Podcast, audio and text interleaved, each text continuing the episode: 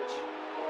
Austin Jackson back looks up. You can put it on the board. Yeah. Toews center for Kane. He scores! Oh, Patrick Kane set up by Jonathan Toews. The dynamic duo comes through in overtime. Hawks win. looking, finds Rose. Rose trying to get open, fires away.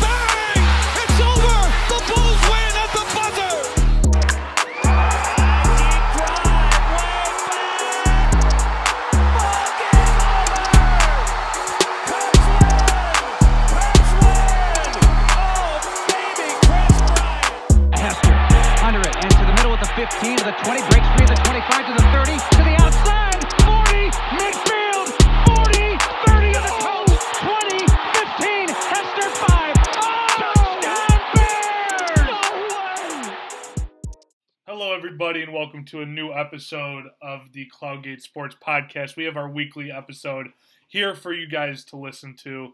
We got quite a bit to talk about, especially with the Bears uh, giving uh, Sean Desai the uh, coaching job for the defensive coordinator. We also got some Super Bowl talk to get into uh, with the Super Bowl coming up in two weeks. Also, with Tampa Bay being the first team ever to play in their home stadium uh, for the Super Bowl which is very cool. Uh, more Zach LaVine talk. Uh, I think I feel like this is just a recurring theme with uh, the Bulls. It's gonna it's gonna be a talking point until something happens or he stays till the end of his contract. So I think that'll be a guarantee for the next year and a half or however long we have Zach LaVine. Uh, Blackhawks win today, absolutely destroyed the Detroit Red Wings, which was great to see. We'll get into that also. Also, the Hall of Fame ballot will be announced on Tuesday. Who's getting in for baseball? We we're gonna ha- we're gonna give our picks. We're gonna see who we think will get into the ballot.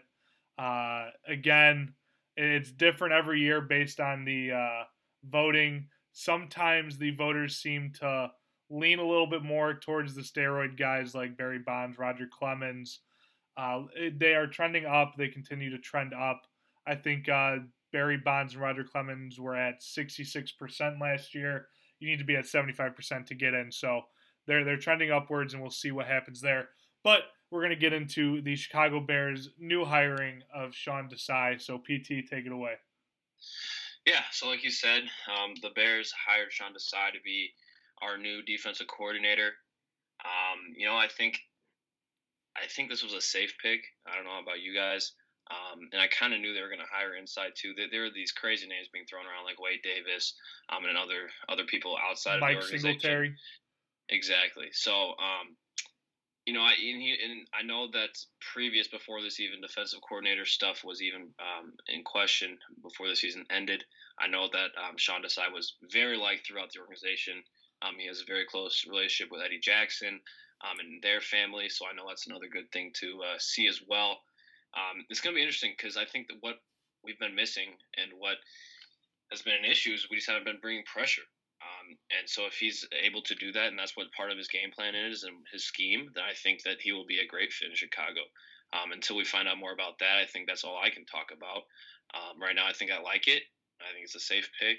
Um, so I guess we'll see if it's low risk, um, low reward. I, I don't know. We'll, we'll see. We, it's it's brand new. It's fresh. Um, what are you guys' first reactions on it? Uh, uh, PT, you said it best. Kind of everything's up in the air right now with the move. Uh, don't really know too much about Sean. Uh, hoping that he could come in and really help with this uh, defense, just because of how powerful it is, and just to get the full potential. We saw that at the beginning of the year this year. Uh, the defense was looking like a top defense in the league once again, but towards the end of the year, it started to lose its luster and kind of struggle. So uh, the main thing that I want to see from the new defensive coordinator is just consistency with this team throughout the season and uh, really get the highest potential. I also want to see Robert Quinn step up, so I'd like to see Sean maybe uh, day one get into his face a little bit. I feel like that'd be a, a good wake up call for Robert Quinn. So I do agree. I think this was the safer pick out of what we had. There's been per- a pretty big shakeup in our defensive skill position coaches. Um, we did lose our D line coach, Jay Rogers, who apparently was one of the candidates we were looking to potentially promote to the DC. We also lost our outside linebackers coach Ted uh, Ted Monachino. I apologize if I butchered that. Um, apparently, he was speculated early on to have been promoted for that uh, DC job. We did go with Sean Desai though. So from reading a quick thing about him, he's the first internal promotion for DC since 2010 when Rob uh, Rod Marinelli was tabbed by Lovie Smith following Bob Babich's demotion, which was 2007. Um, he's the first known coach of Indian descent to earn a coordinator role in the NFL, and his promotion arrives at a fairly young point in his career after finishing just his sixth season as an NFL assistant. So uh, I don't know if you guys know this. I haven't been able to look it up. How long has he been in the Bears organization? You guys know? I do not. Uh, yeah, I, I, I have no no clue on that. So one. my th- okay, so my thing is is was he brought on by Pagano? Was he here when we had um, uh, Vic Fangio? Like, eh, his, I want to know if he's been able to see this defense shift to where they've gone wrong, Mhm. um, instead of just seeing it at from Pagano's perspective. He has been with the Bears for the past eight seasons. Yeah, he's. I believe. Yeah, he's been here for a while. I know Okay, that. so he's been through thick and thin. He's seen what's happened for the best in terms of like when we had the best defense in the NFL in 2018 with Vic Fangio, and he's seen where it's gone south with Pagano. So He's also young like- too, which I like. We Very might be young, getting yeah. a nice young up and coming defensive coordinator. right, normally younger coaches are more open to trying new things, experimenting with stuff, and not really stuck in their ways. So I don't hate that idea. My issue is, and this is really hard for me to nitpick, but I do have to bring it up, is that we have seen he's our, he used to be our safeties coach. We have seen a severe regression in Eddie Jackson's game, and I've said it from the beginning that when we lost Adrian Amos, correct? Adrian Amos was on that 2018 team. He, he was on Yep. 2018. So Adrian is a strong safety, and Eddie was free safety that year in 2018. Correct, Yes. We lose Amos. We get Haha Clinton Dix. Eddie now shifts from free to strong. Haha takes the free safety, and ever since Eddie Eddie switched to free safety, excuse me, strong safety, he is regressed severely. So that's what scares me is that Eddie has regressed severely under his role as safeties coach for the past couple seasons. Can you pin that on him? Maybe, maybe not. Can you pin it more on Chuck Pagano? Maybe, maybe not. It's really hard to say. My only nitpick with this is the progression of Eddie Jackson, that safety position, really over since we lost Adrian Amos. And I mean, Adrian Amos, we gave him a lot of shit back then, but I mean, he was a solid uh, safety for us, and he's proving it. He had a hell of a game today against the, the Bucks. He did. So that's my only thing. Again, safe pick. I don't hate it. You have to look at it from both sides and seeing what he's gone through with his team, as well as how his position has evolved with Eddie Jackson. One hundred percent. Um, I think that's a great point. When Pagano took over, he was highly, highly criticized um, for that move that Pat just mentioned right there. Um, and fans have been calling back for Eddie Jackson to be moved to free safety for multiple reasons. Eddie Jackson is known to be a ball hawk. A strong safety is you're up on the line, you're making tackles, and that is probably the weakness of Eddie Jackson's game. We see it almost every week. He's missing tackles. Um, and, he, and he's not, you know, he's getting some opportunities to, to make some interceptions, but not as much as you would at the free safety position. Um, and you know, I'm not, I'm not going to pin it on Desai because at the end of the day, he has a boss ahead of him that makes really the game plan and um, the decisions on where these people play. He only reports on how he looks. Um, so you know, maybe there is some, maybe there was some input that was said that was either ignored or not. We don't know. Um, but I, I, I'm still, I still think that that move could be made. Um, we still have some issues. We I don't know how long we have Gipson left um, because that could add some issues to that as well. But I agree with Pat. We need to we, need to see A Jackson back in that free safety position because I he's just not going to be a Pro Bowler in the in the strong safety position.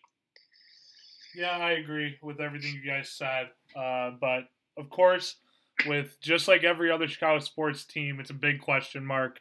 We'll see how it goes next season. Uh, we'll really be able to get an in-depth look in how he does next season with such a big role coming into the next season. Uh, so there have been a lot of trade rumors going around in the NFL with two ginormous quarterbacks. Uh, one being in our own division with Matthew Stafford with the Detroit Lions. It was announced this morning or late yesterday that Matthew Stafford and the Lions have agreed to part ways uh, at, in means of a trade. Uh, Matthew Stafford's ready to go. Lions are ready to move on. And the, the drama with Deshaun Watson just continues to escalate. Uh, news did come out that the Jets and the Dolphins are Deshaun Watson's two personal picks.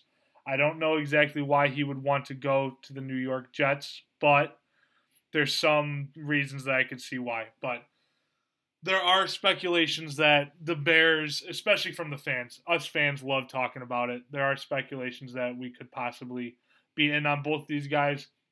My opinion, we're getting neither of them. What are you guys thinking? Yeah, yeah. The correct answer and the only right answer for the Chicago Bears front office is to not trade for any quarterback um, for multiple reasons. You look at Watson, he's going to need way too much. And the Bears are in a position where we don't have a lot of picks and we need to draft. We need to draft and we need to build a core on our young players. Um, and then with Stafford, I've already heard that the number one team right now could be um, the 49ers. Um, and, you know, I, I just don't see him coming back um, to the Bears. And like I said, I don't want the Bears to trade for Matthew Stafford no matter what his price tag is. Yeah. Um, I just I just think that we need to draft. We need to get a young quarterback in here that hopefully that we can draft correctly. Who knows if we'll do that? Um, but I, I think we need to stay away from these trades for these quarterbacks. Also, I don't think the Lions would ever trade a star quarterback in their division. Correct. Yeah, I don't think they would either. Um, yeah, we're not getting a Sean Watson. Uh, from you, you, you can't talk me into two first rounders for him. Um, I won't take. I won't give him two. I, mean, I, I, see people on Twitter saying I'll give up four first rounders for Deshaun Watson. That's seven years basically worth of drafts right there. That you're not going to have a first round pick. No, thank you. Um, I think Deshaun's going to go to the Jets. If you're the Jets, need to land Deshaun Watson because you're not going to need Trevor Lawrence. Justin Fields is a huge question mark. You need to give everything you possibly can to get Deshaun Watson because that's your only chance of being a competent team within the next five years. I would honestly say. Um, Matt Stafford, I love him. I've never. It's that. It's a guy you can't hate. Like I love Matt Stafford. Uh, he, I feel bad for him because I mean, if he's in any almost any other team, he's got a Super Bowl ring by now. Like he's he, if he never wins a ring, he will be him and Philip Rivers gonna be two Hall of Famers that are gonna get him for not ever winning a ring just because they put up stupid numbers. Um, I do respect the Lions a lot for what they're doing here. The Lions are going through a full rebuild in terms of the front office coaching staff. Matt Patricia went back to Bill Belichick in New England, which I'm sure he's stoked about, and Matt Stafford realized what was going on. He's like, listen, I don't have much playing time left. I'm injury prone. I get a lot of concussions. Send me somewhere I can go win a title. I've been here for 10, 10 years, 10, 11 years. I've done everything I can. I love the city, but I need to go. And they're they're going to respect that. I love it to death. Um, my a place I would love to see Matt Stafford go is I think he's a perfect fit for Indy. I really do. Philip Rivers is retiring. Matt Stafford filling that role perfectly, in my opinion. If he could stay healthy, man, that Indy team could be very good because Philip Rivers didn't really have that long ball threat anymore. It's kind of like Drew Brees didn't have the arm anymore. Matt Stafford, that's that's bread and butter for him. So I think Indy would be a great place. The Bears will not be going for any of these guys, and I'm totally fine with that. Not worth the draft stock. Yeah, not worth it at all. Uh, I love the idea of Stafford in San Francisco or Indy. I just love the idea of San Francisco a little bit more. Uh, definitely did not perform to their expectations this year, barring a lot of injuries. Uh, there was nothing that they could really do about it, especially also with COVID being such a weird season. Having a quarterback like Matthew Stafford would put that team over the edge, and just they would be just as good as they were uh, last year. Uh, so that'd be nice to see. And then with Indy, uh, after Andrew Luck retiring, they kind of hit the panic button on finding a quarterback. They found one in Philip Rivers, and now he's retiring. So it wouldn't be a bad idea for them to go get Stafford for sure. Now, going to the Super Bowl. Usually we have the Pro Bowl coming up this week, but obviously because of COVID, that will not be happening. So uh, now that the Chiefs game's over, uh, the Chiefs did defeat the Bills. We have a Chiefs versus Buccaneers Super Bowl in Tampa Bay, with Tampa Bay being the home team. Like I said at the beginning of the podcast, the first time ever that that that that, that has happened, which is very cool. And in this situation with how COVID is this year, I personally think that that gives them an advantage over the Chiefs. Uh, an article just came out not too long ago that the NFL is having the Chiefs come to Tampa Bay two days before the Super Bowl. Uh, and that just does not seem like enough time for a team to prepare. When the other team, that's their home stadium, don't really need much time to prepare. So, how are you guys feeling about this Super Bowl? Do you think it's a good matchup? Uh, I, I think it's a very good matchup. So, what do you guys think? I think it's a great matchup. Um, the thing I'm going to be looking at, obviously, um, how is Mahomes going to progress? I thought that the Chiefs were in trouble this week with Mahomes having his toe injury and coming off a concussion. Um, it, it's obviously something to be worried about because I, I don't know if you guys saw the videos or pictures of him off last week uh, coming off that concussion off the field. He had no idea where he was at. No. But he still, I mean, he was probably 90, there's 85 to 90% Patrick Mahomes tonight. And look what they did to the Bills. Um, I think that Tampa Bay's defense is very good. Um, and, and if especially they can get their two safeties back, um, I, I, think they have a really good chance. Tom Brady is unreal. Um, the fact that he has the same amount of NFC championships as Drew Brees and Aaron Rodgers blows my mind. Um, the guy and Rex Grossman and Rex Grossman, yes, yes, thank you, Pat. Um, I I think he after today solidified him as the goat, um, and I, I really don't want to argue with anybody about that. But with that being said, also I think there's some tilt to this being the first ever home team to host a Super Bowl. Um, you know, I you know it's Florida too, so there's going to be fans there. Um, obviously, KC will have their fans there as well. Um, but you know, I, I, just think I think it would be absolutely crazy if the Bucks come out and win a Super Bowl. And top Tampa Bay, baby, that's that's, that's all Tampa Bay. Yeah, it's going to be an absolute blast. The fact they're playing in the in the Super Bowl in their home stadium, it's a great great feeling. You're going to have it's a feel good story too. Roger Goodell's going to be a bunch of free tickets to uh, frontline workers that have all, all received their vaccine. It's going to be a great feel. Um, you got the Weeknd performing the halftime show. Blinding Lights going to be playing. It's going to be an absolute banger. Uh, it's going to be a lot of fun, man. It's I think they match up very well, especially if the Bucks didn't play. They played without Antonio Brown today too while the Chiefs also played without Le'Veon Bell. So it's going to come down to defense. Uh, they have these are your two two most lethal offenses in the league right now. The obviously the Bucks had a little bit of a rough start uh, to go around or to start off season, but I mean, hey man, I'll be, I'll be the one to say it. I, I said the Pack was going to win the Super Bowl. I really did. I didn't see anybody beating them, but at the end of the day, that Bucks defense showed up big time. They would put Aaron Rodgers down and uh, we'll have to see. But it's going to be a lot of fun. It's it's it's going to be a shootout. It's going to be an absolute shootout. But whatever defense can show up and show up in a clutch play, either force a turnover or get a huge stop, they're going to be the ones to win the game. Yeah. Uh, so let's get into predictions here. The the fun part about uh, watching sports is always trying to guess, make some bets, and we're going to give our predictions on who's going to win, what the final score is going to be. So my gut says to go with the Chiefs, but my heart says to go with Tampa Bay. So I'm going Tampa Bay 34 31. I'm going Tampa Bay 25 17. I said this before. I'd much rather see Mahomes win a back to back title than see Brady win his first in Tampa. But I don't see Tom Brady losing this game. I'm going Tampa Bay. I'm going to go 27 21 Tampa. Yeah, so there we go. We got a Cloudgate Sports sweep with uh, Tampa Bay. So last last time this happened, it was Ohio State, and we were all dead fucking wrong. It's Alabama national title. so, so you know keep, what that means. We're fade, due. Fade Cloudgate Sports and uh, make some money. Yeah. Yeah. True.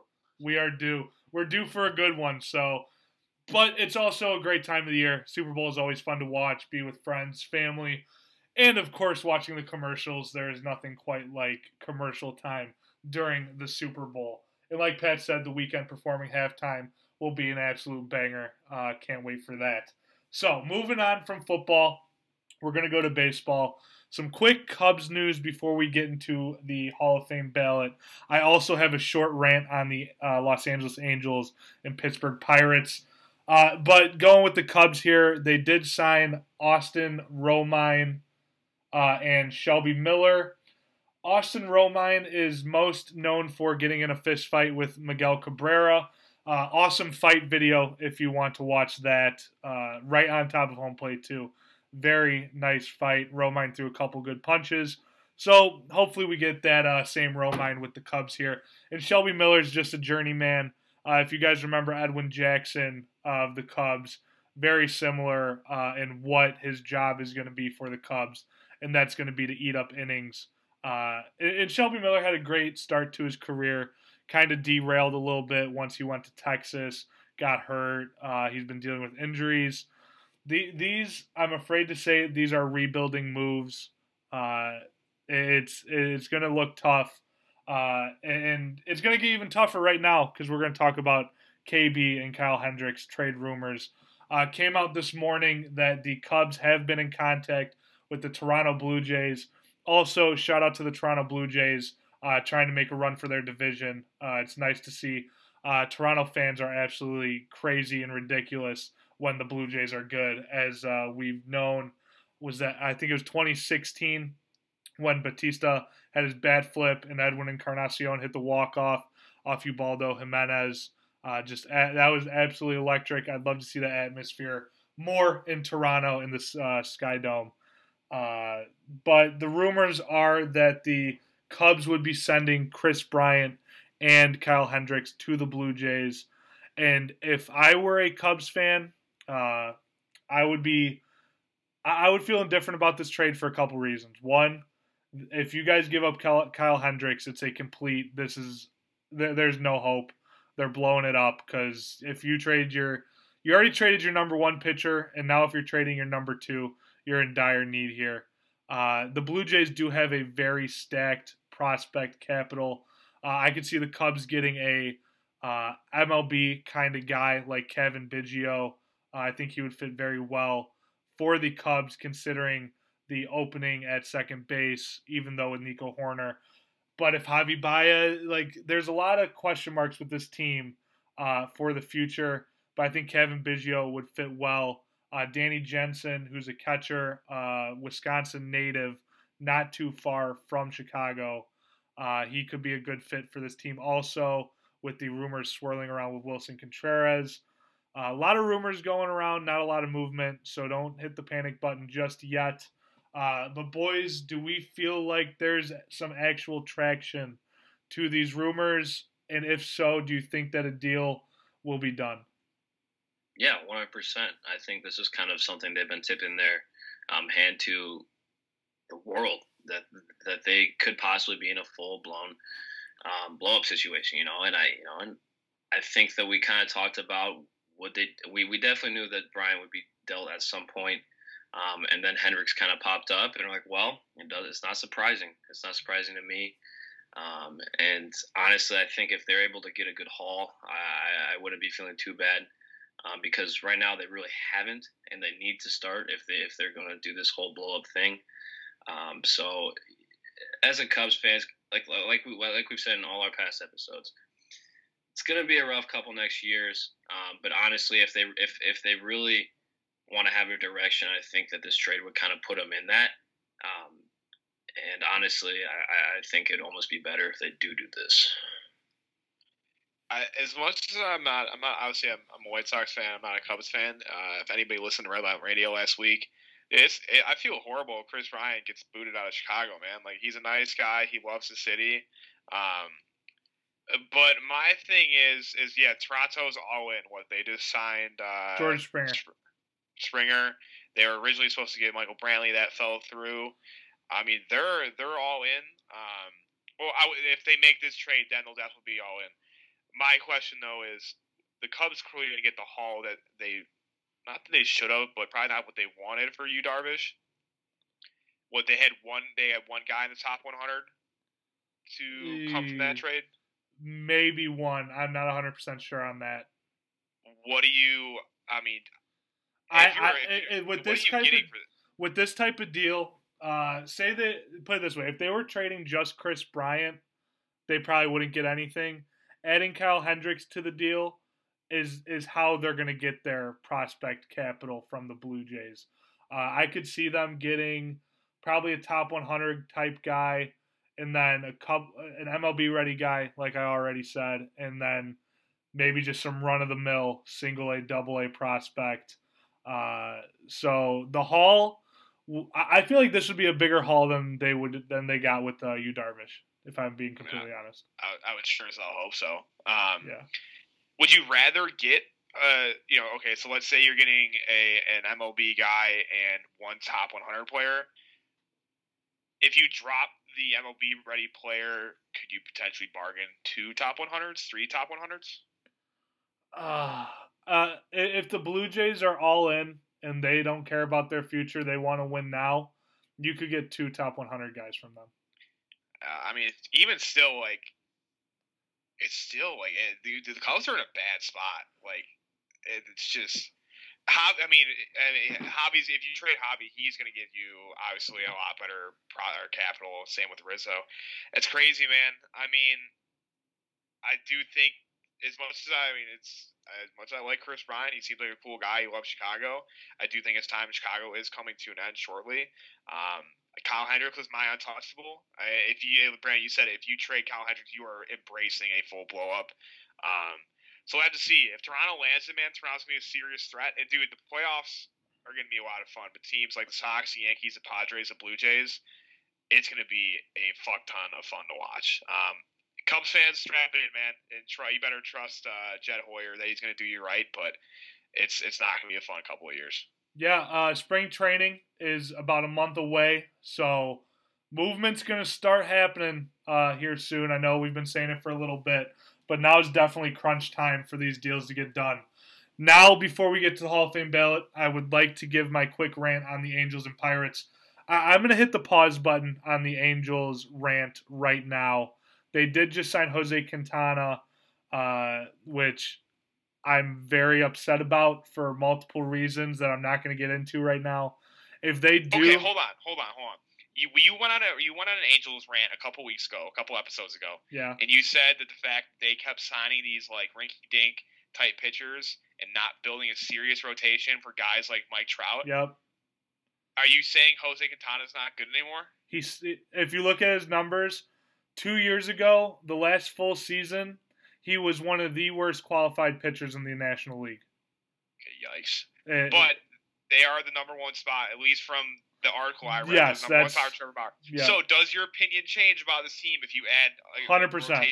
That, that's why I'm hitting the pause button. If they get Trevor gotcha. Bauer, then I, I, will be a little bit more lenient uh, for this team. I don't. It, yeah, I'm gonna stop before I get going. Uh, but with the Pittsburgh Pirates, here's the thing: they're obviously in a rebuild, but they're doing the rebuild so wrong it's ridiculous. They're not signing anybody. The White Sox, when we were rebuilding, we signed Joakim Soria, all these guys in the bullpen that we were able to trade halfway through the season and get something back. I don't even know if any of those guys are still on the team. We still got something, maybe striking gold. The Pirates are doing fucking awful. They're one of the lowest uh, payrolls in the league. They don't spend money. Historically, the Pirates have been like this with the owner group that they have now. Eh, they are known as the one of the worst owners in the franchise. Uh, it, it's just terrible. They're not spending money uh, for guys that Jose Quintana is a great example. They get Jose Quintana, he catches fire. They trade him halfway through the season, get something. They're not signing anybody. Let me let me pull up their roster real quick, and, and I want I want to name some of these guys to you. Okay, infielders Rodolfo Castro, Philip Evans, Erik Gonzalez, Kevin Newman. They do have a couple guys, Ke'Bryan Hayes and Cole Tucker. I'll give you that. Their outfield, th- this outfield might honestly be the worst outfield in the whole MLB. Uh, they got Anthony Alford, Jared Oliva, and then they got Bryan Reynolds, who's actually pretty solid. But the the they don't have any young talent to be like, oh, in two years we're going to be running the NL Central. We got a lot to look forward to. They're looking in a black hole of nothing. This team is going absolutely nowhere. They traded their probably their biggest player today to the New York Yankees, which fucked them because that pisses me off because that just made the Yankees better. Uh, but they, they trade their guy. That that that was their one guy. That'd be like the White Sox uh, when Buehrle was uh, just starting his career before 2005, and we trade him, right? Jameson Taillon has a very strong future, and they just gave up on him, and, and it hurts. Uh, here, here's something that I want to tell you guys and our listeners. Uh, Gerrit Cole and Jameson Taillon were both top five picks for the Pirates in 2010 and 2011, and now they are both playing for the New York Yankees. It's just, it, I'm done with my Pirates rant. Uh, it's not a good look for rebuilding. They're doing it wrong, and it's just bad. Hey man, it takes some skill. It, it takes some skill to really drop the ball like that. I mean, it does. At least you're not a pirate. At least you're not Pirates fans. At least, I mean, it makes Cubs fans happy. Yeah, yeah, right. The Cubs have something else to look at in their division and not feel as bad, I guess. Yes. Yes. Yeah, you're 100 percent right. Definitely. 100%. Now we're going to be moving on to some. This is probably my favorite time of the year, baseball wise, besides postseason, obviously. But Hall of Fame time. It's it's a beautiful time.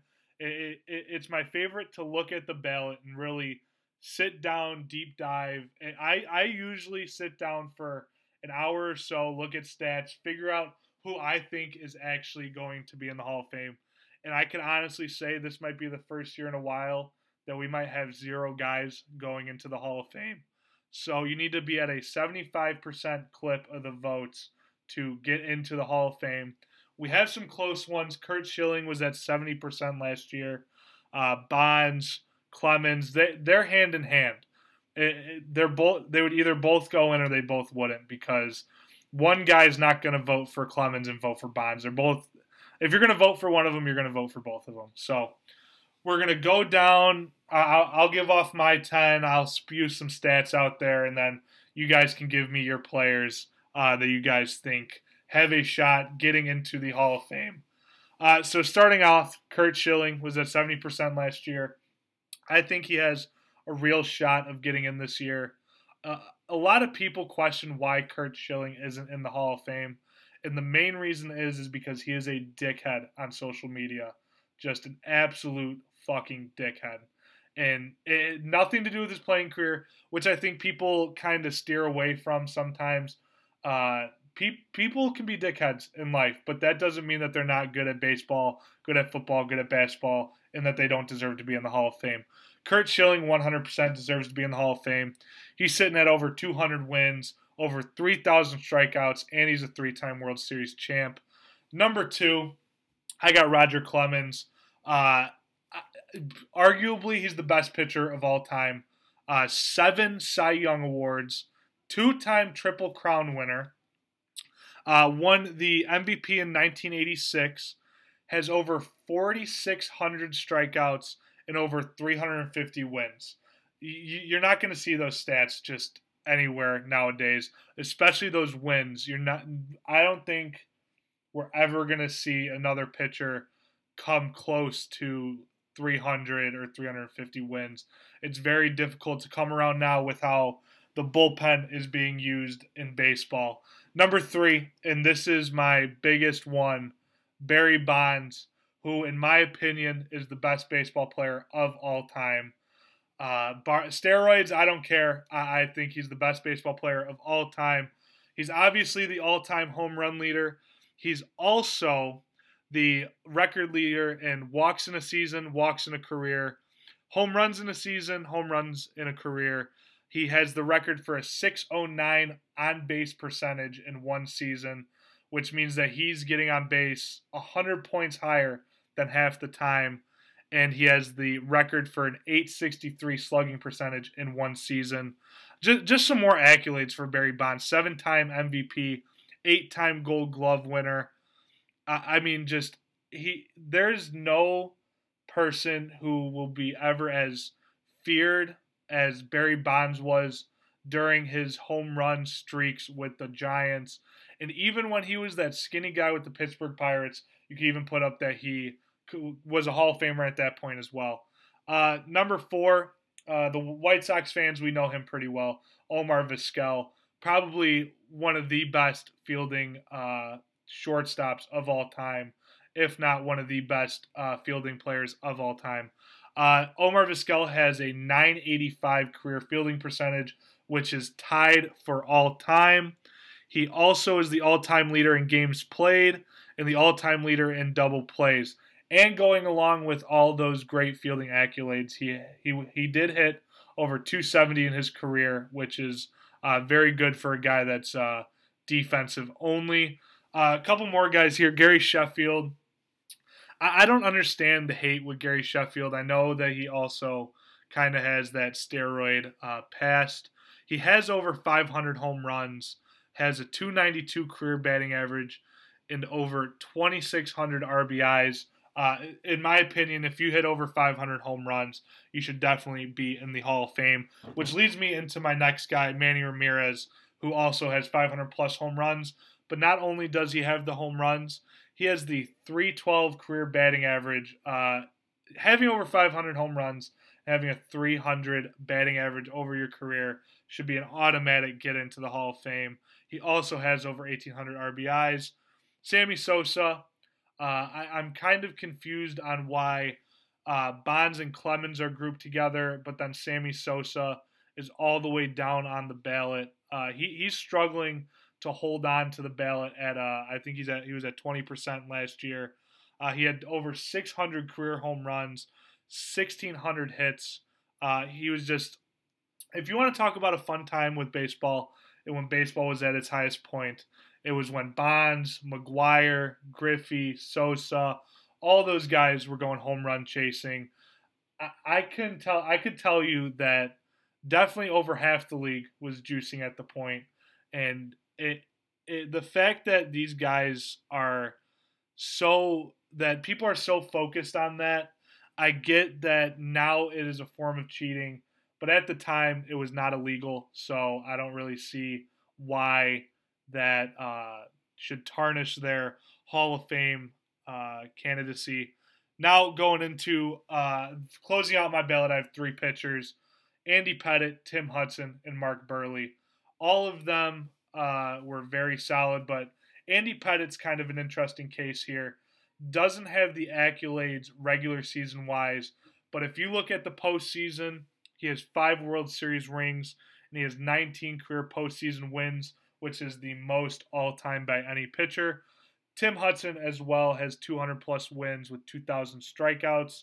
Uh, Mark Buehrle is an even bigger, interesting case. We see the guys on MLB Network talk about it a lot. If Mark Buehrle uh, should be in the Hall of Fame, he has thrown a perfect game, has thrown a no-no, and has over 200 wins. So he's got his case. Uh, in, and a World Series. And a World Series, correct? Can't forget that. Yes, we'll never forget that. Uh, but before I pass it on to you guys, I do want to shed some light on people. There's a couple guys in the Hall of Fame. Uh, I'm not calling them out. I'm not saying that they don't deserve to be in the Hall of Fame, but they themselves also had their steroid usage. Uh, just some names to throw out there. Guys like Mike Schmidt, Tim Raines, Ivan Rodriguez, and Jeff Bagwell are some of the bigger names that have uh, been around the controversy of steroids or substance abuse, things like that that are now illegal uh, that weren't at the time. So it's just an interesting case to see how this season's going to play out because once you hit 10 years on the ballot, you're no longer on the ballot. Uh, Bonds and Clemens are both on their ninth year. Uh, so their time's coming up quickly. Uh, after the 10 years, you can be voted in by the Veterans Committee. I think it's every 10 years after your 10th ballot or something like that, you get thrown on the Veterans Committee and you get another shot. So go ahead, boys. All right, so my knowledge in this whole spectrum is, is, is, is not the best, okay? So stay with me. I'm not Mahoney. I don't have all these crazy stats and stuff, but I've got five people I'm looking at right now. Two that are really close to my heart, um, two that are kind of just funny and a joke, and then one person I think that doesn't even belong on this thing. Um, I'm sure you guys know that one. Um, if you guys could take a guess, I'll start off with that. Nick Swisher, fuck you. Um, you know, I, I, and I, you know I stand behind Ozzie Guillen. Um, that's my boy. Um, they just don't have. I don't know. I just never really got any positive vibes from him, and I just never really. I mean, yeah, he wasn't. He was a White Sox for a sh- short stint, but I mean, I don't even know how he's on here compared to these other guys. You know, it's kind of ridiculous. Yeah, uh, I, I mean, so with the ballot, if you hit, there's like uh, numbers that you have to hit, and if you hit them, then you're automatically on the ballot no matter what. Okay. I, I think it's ten years in the league, and you're automatically on the ballot. So, like recently retired Gordon Beckham, uh, he announced his retirement a couple days ago. He will he will be on the Hall of Fame ballot because he played 11 years. Interesting. Okay. All right. So I, I still, I still stand behind Ozzie and say fuck you to Nick Swisher. Um, two two kind of funny ones. Um, I play the show, and the two guys that kind of were a big anchor on my team for a long time, and I have to give them a shout out. Um, Billy Wagner and Todd Helton. Like they, they helped me get through my early show days. So shout out to them. I'll keep an eye on you, and maybe hopefully you guys get a couple of votes, and we'll know who sees. Um, but too close to my heart. We'll start with Torii, Torii Hunter. Um, I kind of grew up kind of the same with this other one, watching him playing our division with the Twins in Detroit. Um, and he always was this kind of like a guy that I kind of remember in my head growing up and watching him play. So it'd be pretty cool to see him get voted in if that's even possible. Um, and then Mark, our, our own Mark, Mark Buehrle. Um, you know, he he was very very special to Chicago White Sox and in our hearts. Um, and it would mean to the world, I think us and the Chicago White Sox fan base if he's voted in. So those are my five guys, kind of fun and close to my heart that I'm kind of looking forward to. Um, but it'll be interesting because if if zero get voted in this year, wh- when when is the last? Has that even like? Is that? I, I. I, I believe it happened in 2011 or 2012. That's crazy to me. That's like that blows my mind. Yeah, and you know what? Another interesting thing with this ballot is there's a lot of newcomers, a lot of guys with their first year on the ballot. To stay on the ballot, you need 5% of the vote. Uh, unfortunately, Konerko, we saw him not get 5% last year, which was absolutely unbelievable. I'm still pissed about it to this day. Uh, so we will never see Paul Konerko in the Hall of Fame for that reason. Yeah, that that sucks. But yeah, what happens? Go ahead, Pat. Uh, so again, I'm going to piggyback off PT. I do not have the knowledge. There's a reason why I cover the Hawks and not the White Sox or baseball in general. Um, so for me, uh, I think just out of respect and in terms of their legacy in the sport, I think Curt Schilling and Roger, Roger Clemens are probably going to be shoo-ins. Um, they, like I said, Brand. So like, they still have another year, correct? Uh, Schillings has a, Schilling has a couple years left. If Roger and uh, Barry Bonds don't get in this year, they got one more. Well, it says Schilling, Clemens, and Bonds are all at nine right now. Oh, then yeah, Okay, so they do have one more year. Okay, all right. Yeah. So I will say that um, Curt Schilling and Roger Clemens will probably get in. Uh, I'm going ahead and preface this by saying if you allow guys like Roger Clemens and Barry Bonds and Sammy Sosa to be in the Hall of Fame, then Pete Rose deserves to be in the Hall of Fame. I will stand by that. Um, I think that's idiotic. I think eventually, if a guy like a player's guy like Theo Epstein does take over as commissioner, I feel like there is a chance we could see that getting overthrown, and uh, they will kind of reinstate uh, Pete Rose for that. But I'm going to go Curt Schilling, Roger Clemens. Uh, I think Barry Bonds will also make it too, because at the end of the day, whether he cheated or not, the revenue that he drove for the MLB during that chasing home runs era is, I mean, it's game changing. It literally there's a whole era specified that's tied to four guys, and he was one of those four guys. Whether you look at it from whatever perspective, everybody who was tuning into those games was at the 1998 Eight. what season? eight. 98 season. Um, people were turning, whether you were a Cubs fan, whether you, whatever fan you were, even if you didn't give two shits about any of these guys, you were turning, tuning in to watch these guys go just bomb balls left and right. Uh, I know if you guys listen to part of my take, Greg Maddux was on last episode of PMT, and they asked him like, "How was it pitching to Barry Bonds?" And he's like, "It was easy. I just fucking walked him. I wasn't gonna throw to him." Um, so I think that's funny. So I'm gonna go Curt Schilling, Clemens, Barry Bonds. Uh, I love to see Omar Vizquel, Vizquel make it. Obviously, he's a legend for the a quote unquote legend for the White Sox. Uh, he was always a good dude, just an all around like nice guy. And he's is he's a Triple A coach for us, isn't he? He, no, he uh, recently got let go. He's coaching in uh, Mexico or the Dominican, I believe. He's a head coach for one of their teams. Got you, got you. Um, so I say if there's going to be three people that make it, it's going to be Schilling, Clemens, and Bonds. With Brandon, you're right. If you're going to put in Clemens and Bonds, I don't know why you're not putting in Sammy Sosa at that point. Again, one of those guys that was a part of that era that drove up revenue, that drove, made the MLB known. Because at the end of the year, the MLB was kind of in a down time during that period until the home run race started. Really, that's Mhm. that was to really get like to pick me up for that '98 season.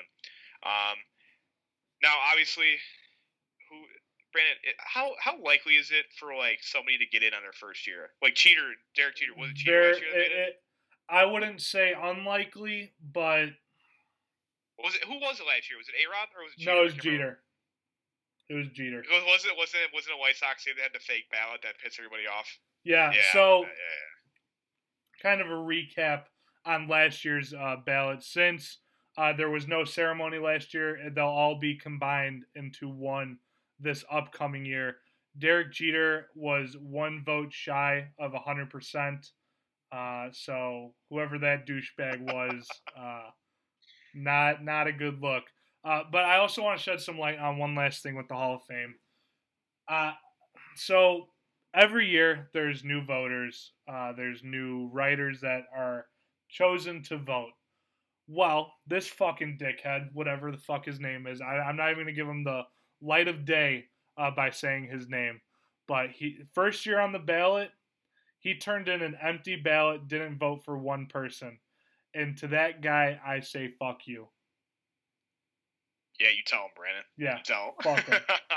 All right. Um, well, I got a couple. I want to hit on a couple more. go ahead. Uh, no, like I said, I'm, I say like my my solid three is probably be Schilling, Clemens, and Barry Bonds. Um, I can see Vizquel making it. I do want to tip my cap to Mark Buehrle, his first year on the ballot. Obviously, White Sox legend. Dude, there's a there's a couple like notable names that I remember like watching growing up on the on the first year on the ballots. Uh, let's I mean, we have Mark Buehrle, obviously.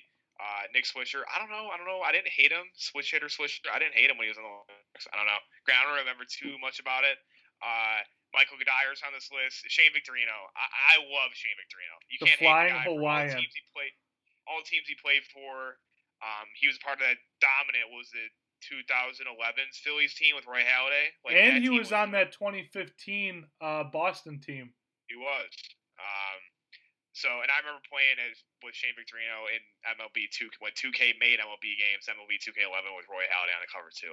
So, uh, I I would say that it's going to be a lot of fun coming up, and I, I sure as hell hope Mark Buehrle. Mark Buehrle has to make it. The fact Paulie didn't make it was fucking stupid.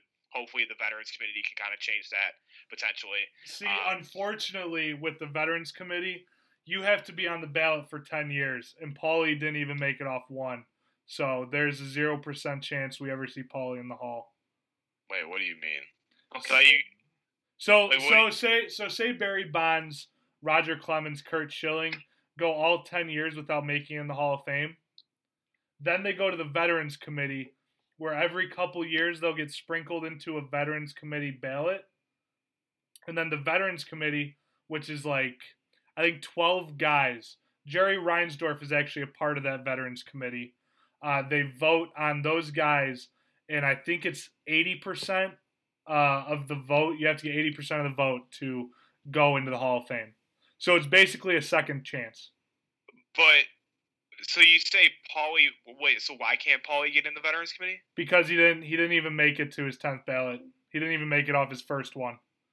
Because you have to get, what what does that mean? Like, do you have to hit a certain percent to be able to stay on the ballots going forward? you have to Oh, you have to you have to be at a five percent clip to stay on the uh, ballot. And I think he was at like a three point eight. How does he not get on? Like, how, how does that happen, dude? Uh, the MLB voting is pretty stupid. Doesn't everybody hate MLB voting for the Hall of Fame? Isn't it one of the stupidest ones? Yeah, and I will say this: I think Ken Rosenthal said it that uh, it's the Hall of Fame is not. It, it is a coveted like you made the Hall of Fame, awesome. It's also a museum for people to see baseball excellence. We we need, we need to stop being so uh, exclusive with the Hall of Fame. Of course, we can't be letting guys in like Nick Swisher, but but guys like uh, Tim Hudson, Mark Buehrle, guys who paved ways for players need to have an opportunity to get in the Hall of Fame as well instead of just, oh, they didn't have 300 wins, they didn't have 500 homers, go fuck yourself, you're not getting the Hall of Fame. Yeah, I mean, dude, I want to see a shrine of Mark Buehrle in there. One perfect game, one no hitter, one World Series. came in to Hammered. save a World Series game hammered. That's what I want to see. I want to see Yeah. the beer can, all that shit. Yes. Um, but yeah, that's all. I, that's all I got though. It, it's it's it's a fun time. Um, it is always fun to watch whether you pay attention or not. But uh, like I said, it's an awesome experience, and it would be cool to see everybody get inducted this year because we couldn't have a ceremony last year. Yes, definitely. Now moving on from baseball, we will be going to the Chicago Blackhawks, who won a very close game today, uh, six to two against the Detroit Red Wings. So Pat, just get right into it, bud. I mean, hey, we dropped four straight. We were 0, 0 3 and 1. Um, and then we played a two game set in Chicago against our hated rivals of the Detroit Red Wings. We handled them both. Uh, you can go and check our post game show for the uh, the first matchup.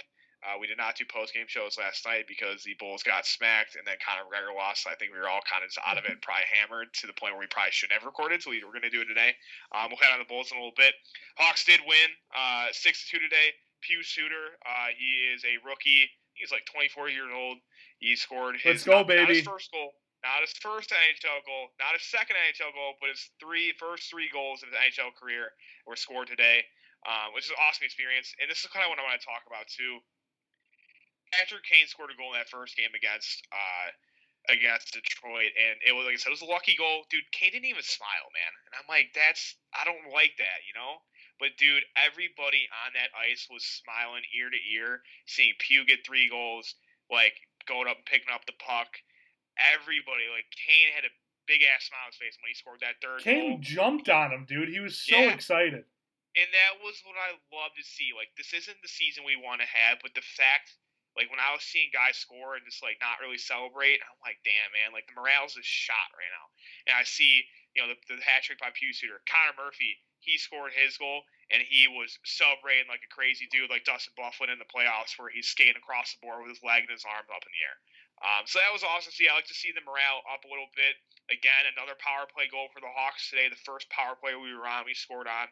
Uh, again, second line power play. It's not just the first line that's scoring goals; it's the second line too, with Kubalik and Pius Suter.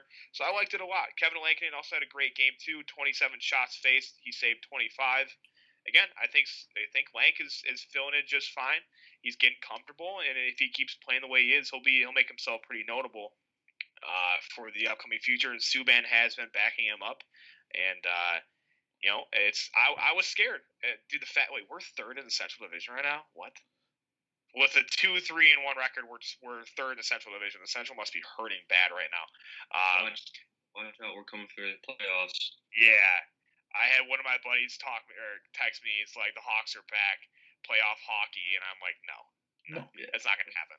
No. Uh, but hey, it's it's been fun to watch. It was a good two wins. Um, let me check who we play coming up, and then we can dish it to you guys. We play the Predators next. Now the Predators in our last post game show for the Hawks, the Predators were playing the first game of the season against the Dallas Stars, and the Dallas Stars were up seven to nothing against the Predators. And let's see what the score is right now. The Predators just lost again to Dallas three to two tonight. So Predators coming off two losses to face the Hawks, so we got to get on top of that. And let's see, man, just go out there and have fun. I loved watching the game today because I knew, you know, obviously Detroit's not the best team, but it was just fun to watch, man. The guys were out there having fun. We were smiling, we were celebrating. It was just, it was just a great fun game to watch, especially those 11:30 starts on a Sunday. Definitely. Uh, just sit back, relax, enjoy this Hawks team, enjoy hockey being on. I know we're not going to get the results that we want at the end of the year, uh, but enjoy the moments like today where we got to see that Hattie. It's always a special moment, especially when a rookie has his first three goals coming in hat trick. Uh, it's absolutely awesome, and, and enjoy seeing Patrick Kane happy. Enjoy that. Yeah.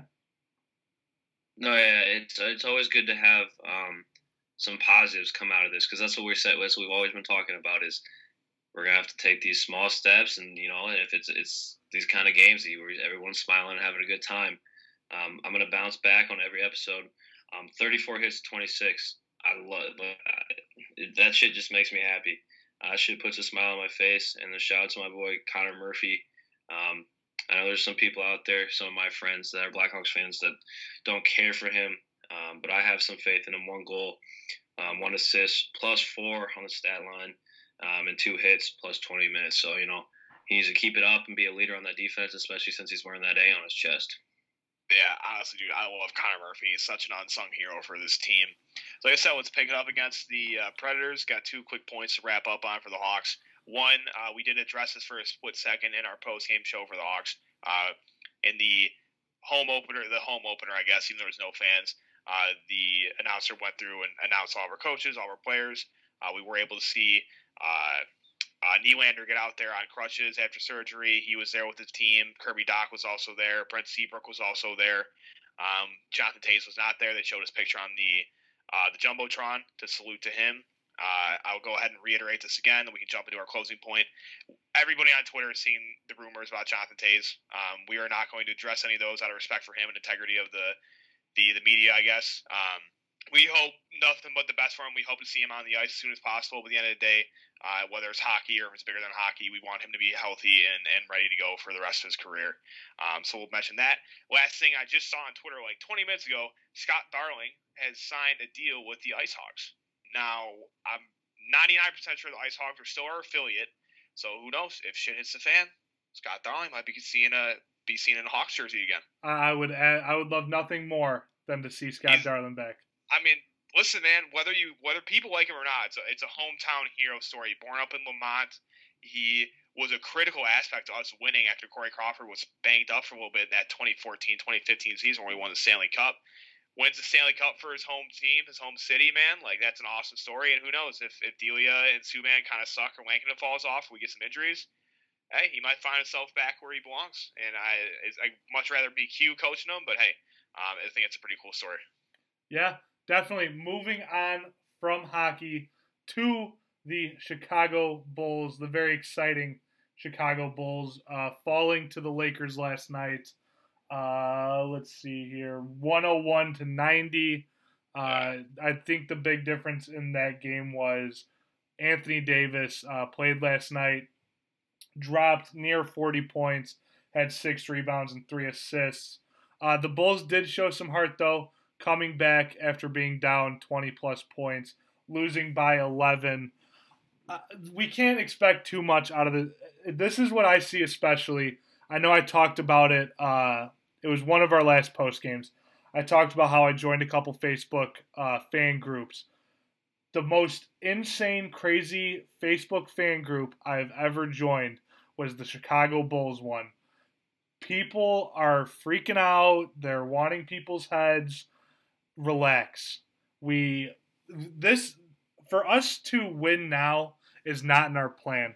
You got to look for forward to the future. Uh, the future is more important than the now with this young Bulls team. Uh, I Chicago Bulls fans, stop going for each other's heads.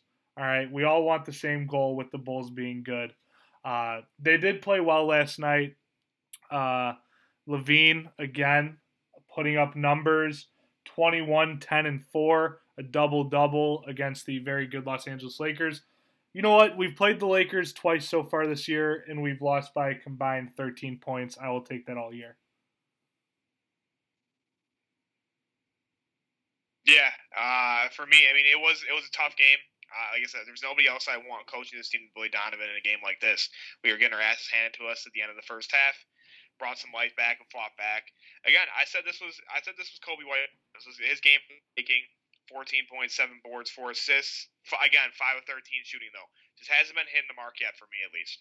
Um, I said, he'll get there. Really, I think the reason why Coby or excuse me, uh, Anthony Davis dominated, no Wendell. I mean Wendell, Anthony Davis going against Wendell, and Anthony Davis going up against um, Daniel Gafford. That's two different spectrums right there. So that sucks to see. Uh, and also too, uh, Otto Porter's out for load management. I don't give a fuck if this team's not playing well. They're not going to make the playoffs. Uh, I, unless unless it's an injury and you're just covering it as load management, he's got to be playing. The fuck does that even sure. mean? I mean, yeah, I just wasn't supposed to play. I don't know. In a game like that, man, you need a player like that. I mean, especially the way that he's been playing off the bench. I mean, the way that whole that whole squad is um, between Patrick or not Patrick Young, uh, Thaddeus Young, Garrett Temple, Denzel, and him. Those have been four big pieces off the bench.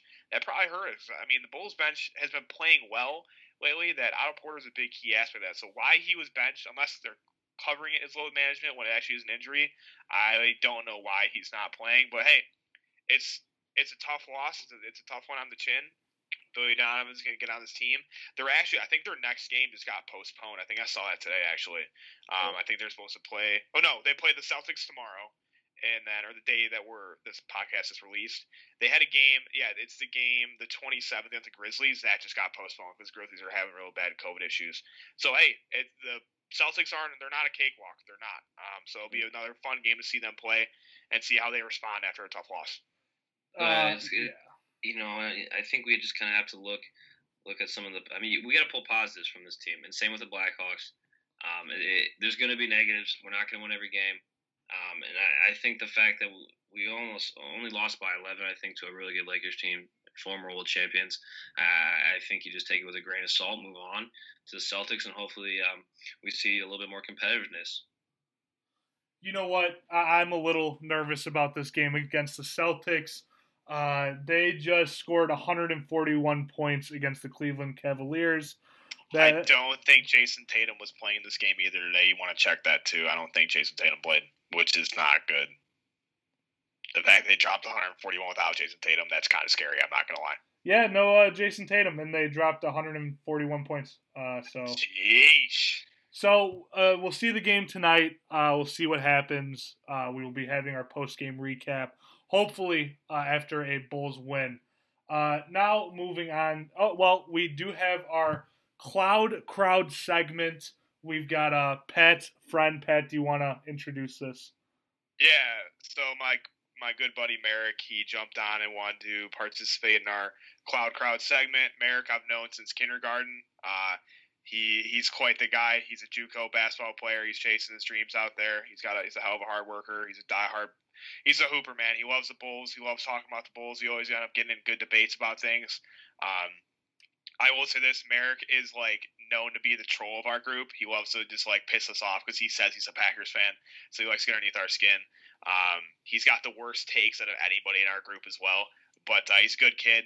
He uh, wanted to get in, jump in. He's me and him have gone back a couple back and forth quite often about the whole Zach LaVine and uh, idea of trading him.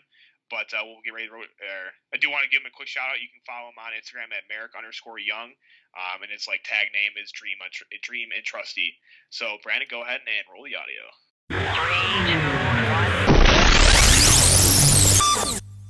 The question I propose is do you keep the young core or do you keep LaVine as a Bulls fan?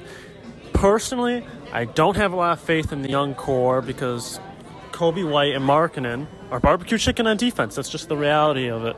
And yeah, LaVine might take plays off too, but I think that their uh, Coby White and Markkanen's development got ruined under Jim Boylen, and I think you have to consider that and say, hey, I want to put my trust in Zach LaVine. So, do you keep the young core, or do you get rid of Zach LaVine and see what you can get for him? Maybe a potential All Star or not. Uh, as a Bulls fan, uh, I'd love to know what you guys think as well.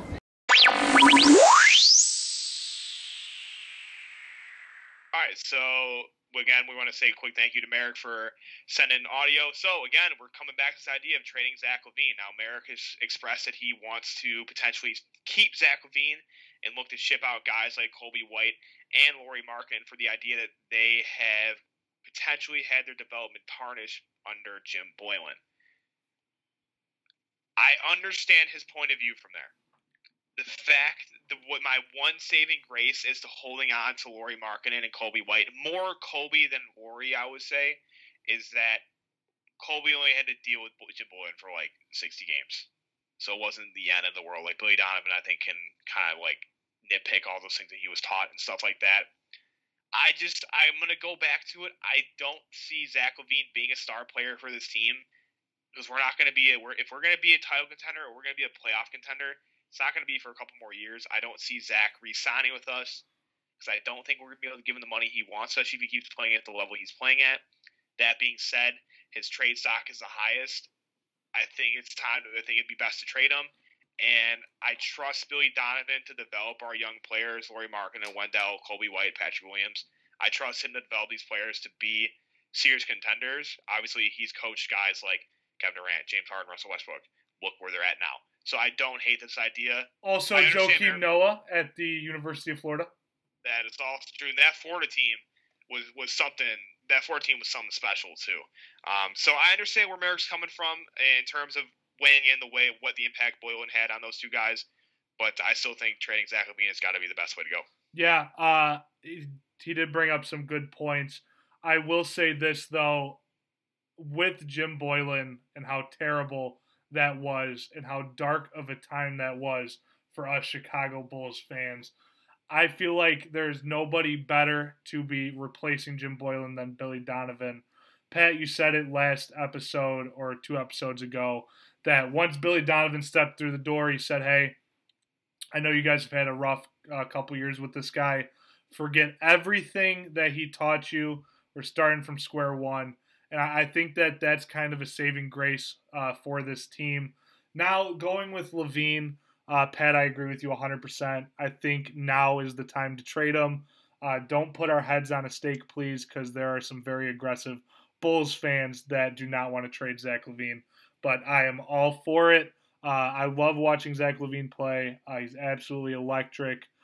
But if you want, if you're more, if you're concerned about now, then keep Zach LaVine. But if you're worried about the future and you want us to do well in the future, then you want to let go of LaVine and get what we can from him now before we ultimately lose him when we can't afford him. My point of view here is I believe that the front office has already established that they want to build from the ground up. Um, starting with this young, so quote unquote young core. Um, I think it all starts with Coby White. Um, you know, I, the only concerning thing with this core being with Markkanen and Coby White um, is that they declined Markkanen's option next year, um, and I don't think that he's going to get an extension. Um, they might do a one-year deal. I don't know. Um, that's still kind of up in the air. Um, but I just don't think that those two players would bring the amount um, that they would need to build around Zach LaVine to make him happy. Uh, so I just think that if they do that, they would be going in a full circle, and it would just be bad Bulls. I think bad bad Bulls basketball again. I think they're building something here, um, and we need to stay patient. And I think that after a couple years of drafting, um, and maybe picking up some key free agents, I think we'll be back to where we're seeing good Bulls basketball. We're already, we already we are already are seeing it. Tongue twister, I guess. I can't get my words out at ten o'clock at night, but um, you know, I think the best thing to do right now is get rid of LaVine, trade him. I think that he has the best draft stock as of now, um, and stick and stick and believe in these core player young group. Yeah, so again, thanks for Merrick going ahead and sending that audio clip, and we'll have to see how things play out. I trust AK uh, definitely a lot more than I trust GarPax. Uh, you know, it's it's a tough situation. It really is. I love watching the game see Zach LaVine play, but I just think it's again, it's a business, and you got to do what's best for yourself. And I just don't see with having a year and a half over the rest of the season and another season left on his contract, I just can't see us affording Zach LaVine in the future. And I don't necessarily know if keeping him and potentially trying to re-sign him is worth what we can get right now for him in terms of prospects and capital and stuff like that. So, I mean, it's going to be an ongoing debate. Brandon said it. It's going to be an ongoing debate left and right all all season long. Uh, I think it'll begin to pick up a lot more when the trade deadline rolls around. But hey, we'll have to see, man. At the end of the day, he's a great guy to have around this young team right now. I bet you Coby White is learning a lot. I bet you Patrick Williams is learning a lot from him. And you know, at the end of the day, that's what matters the most. And I, I, I have every bit of trust in AK and in uh, and in uh, Billy Donovan. So I think it wraps up for the Bulls. Let's dive into some little couple of tidbits in the NCAA. Uh, Brandon, I'll save your Fighting Irish for last. Let's talk Thanks, about Tennessee. Tennessee has come out and they've been exposed for recruiting violations. Hashtag Yeah. canceled. Now it's it's as much the NCAA is weird with their stuff like this, and I get it. A lot of schools have been caught doing it. I get it, but the what makes this story funny and the reason why I threw it in our script is of how they were doing it. Did you guys read the story as to how they were doing it? Oh yeah, They were putting money inside of like they bought McDonald's for the players so they can eat and chat with people. They were throwing money in their bags of McDonald's food that they were giving to the players to potentially bribe them to come to, to co- fucking come to Tennessee. so smooth, so smooth. I mean, hey, it's not a bad idea, but like, also you're giving this money to like 17, 18 year old kids who are like, holy shit, I just got five grand and a bag of McDonald's going to on a hmm. recruiting visit to Tennessee. Like, at the end of the day, it's going to get out. You have to think a little bit smarter about that. That's hilarious. But um, not only did Tennessee get caught with some recruiting violations, Brandon's good old fighting Irish did too. Brandon, why yeah, you want to talk about yeah, that? yeah. Let me talk about this for a second here. And so, a former assistant coach uh, got into contact with a high school athlete. I think it was before the uh, speaking period was. It's like before your junior year, I think, something like that. Yeah. So he he bit the bud. He got he went in a little bit early. Uh, but Notre Dame's not the only school that had a problem with this uh, player. Uh, his last name is Smalls. He was the number 15 uh, ranked prospect for college this year. Uh, he also was in uh, similar cases with Florida and Texas A&M. Ultimately, he chose none of these schools. Yet we're all getting punished for it. He's going. He went to Washington, so I, am not too happy about it, Pat. Uh, I I get that you have your rules. I just feel like some of these rules are very stupid. Like talking to a player before the. I don't even understand why there's a speaking period. Uh, I, I feel like you can contact an athlete whenever, but it's, it, it's literally the most confusing thing ever. It is, and, and it's it's gotten even worse with COVID. It's like it keeps like the the dead period is when you can't talk to recruits. It's been like it's it's it keeps on getting extended like every month, and obviously it's like screwed a lot of like high school players over. Um, but like it, I can't even follow. I don't understand it one bit. It's like it's it, it makes no sense to me. Um, uh, yeah, I, there's I, I honestly like would love if someone could explain like why it's put in place because it makes no sense. Yeah, and the fact that he didn't choose any of those three schools and went up to like the Pac or the Pac 12 was pretty funny too, and the fact y'all are getting punished for it. I wonder if that was just like a bait type thing where he's like, I know these guys, what they're doing is legal right now, and I know that I could potentially be thrown into the fire if I go to one of those schools and they find out. Maybe he was covering his own ass. You never know. Here, here's Maybe another he thing like- too. Uh, he he lives right by Washington, which was another aspect of him going to uh, Washington. So that's another aspect. But I do like what you're saying here. A little bait action. I I like it.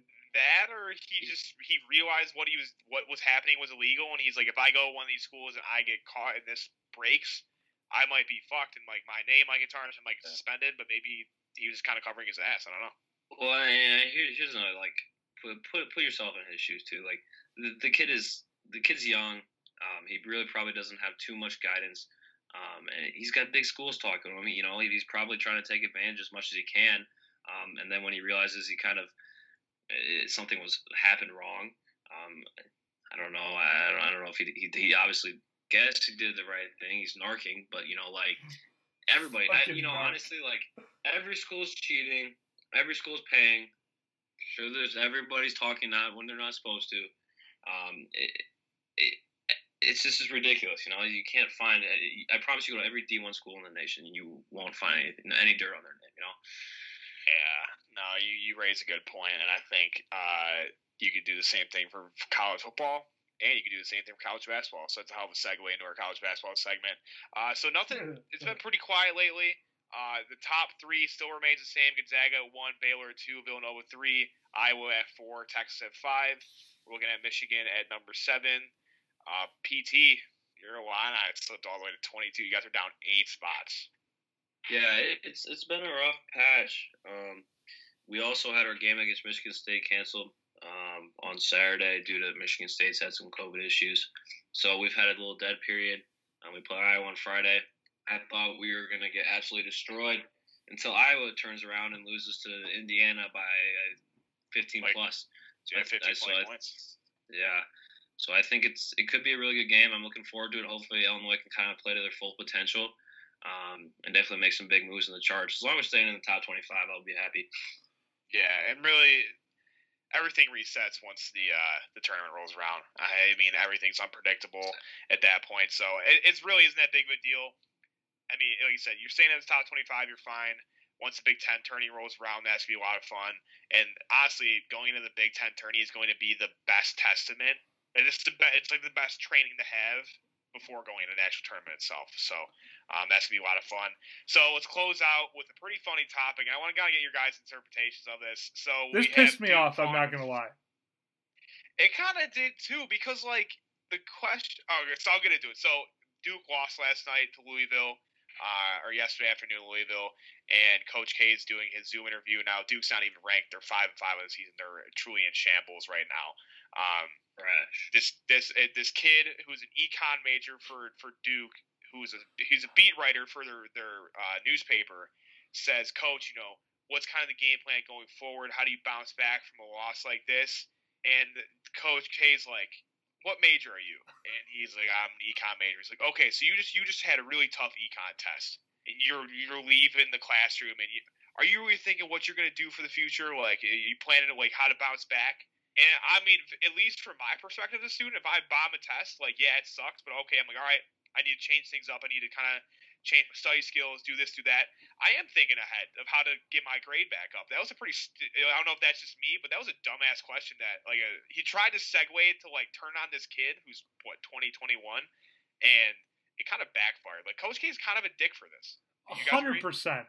He, dude, to for a guy a guy that's working for your school as a student, and for you to just snap on him like that is unbelievably uncalled for. Made him look like a true dickhead, and just just because for the first season in a while your team's struggling doesn't mean you have to take it out on a college student. You guys already know how I feel about Duke. Yeah. Illinois goes in and beats the living shit out of them. Yeah, they've had they've had some people hurt. Yeah, that's a down year. And they go around and say, "Oh, I don't think we're gonna play any more non-conference games. Soft." And he comes around and has this most unprofessional douchebag comment to a student at his own school that's trying to better himself. It's it's it's the worst look on the whole university on the basketball program. I've lost all respect for Coach K and the program. It's it's it's absolutely like it's it's cringeworthy. I mean, these guys are they're they're moping like like you're you're the fucking supposed to be the best coach in college basketball. You're sitting here and fucking giving a kid shit who's asking you questions, a legitimate question. You guys are struggling, and and he's he's being soft. He, he's he's being the whole. I, I I gotta stop because I'm literally gonna explode. It's just ridiculous. It's so soft. It's it's it's embarrassing. It's unprofessional. Shame on you, Duke. Yeah, I mean, like PT, you said about that was a legitimate question to be asked after a loss, like to a to a loss. What to was a team yeah? What was so wrong about the question? No, like your your team is struggling. You need to kind of figure things out. A legitimate question to ask after losing to a good team like Louisville is like, okay, you guys took a tough tough loss on the on your chin. How do you bounce back? What's your game plan going forward? You know, stuff like that. That's a legitimate question. That you don't sit and dwell on losses, especially in a quick turnaround sport like basketball. Where football, maybe you have a week to kind of go back, look at film, kind of dwell on what went wrong. When it comes to basketball, yeah, you do go back and look what went wrong, but you have to kind of put it over your, put it behind you, and move on and plan for what's going forward. That was 100% a legitimate question to ask, and I do think Coach K picked up that it was a younger kid, telling by his voice. Guarantee you, if that's a well like respected writer for like whatever Duke's like a Duke area nice newspaper is, or like an ESPN reporter or stuff like that, he doesn't snap on a guy like that. He he fucking bullied him because he knew he was a kid, and he's like, okay, this kid rubbed me the wrong way. This was so I'm just gonna go snap on him. Like, and and for me too, like obviously I don't like the idea of doing that to a student, but just his turnaround. Like, what if you took a bad e contest? Are you gonna sit there and dwell on it? Like, no. If we take at least again from my perspective as a student, if I bomb a test, I want to forget about it and move on and game plan to do well in the next one. I'm not going to dwell on a bad test. That's stupid. You can't change it at that point. Like Coach K, you know, man, like I, I, I never hated Duke. I never loved Duke. It's I, I always kind of lean towards North Carolina a little bit more than Duke, but like, come on, that's just not a good look. And I don't know if he's issued an apology. He probably won't. But I mean, that's just not a good look, guys. Not a good look. No, definitely not. So that does it for this episode of Cloudgate Sports. Thank you guys once again for listening. Make sure to check us out on Twitter, Instagram, Facebook, TikTok, all the good stuff. Make sure to listen on Apple Podcasts, Spotify, wherever you guys get your podcast needs.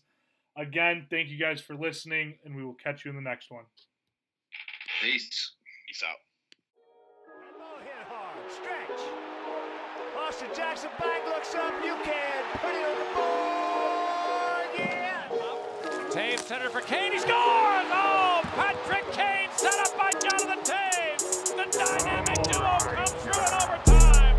Hawks win. Looking. Finds Rose. Rose trying to get open. Fires away.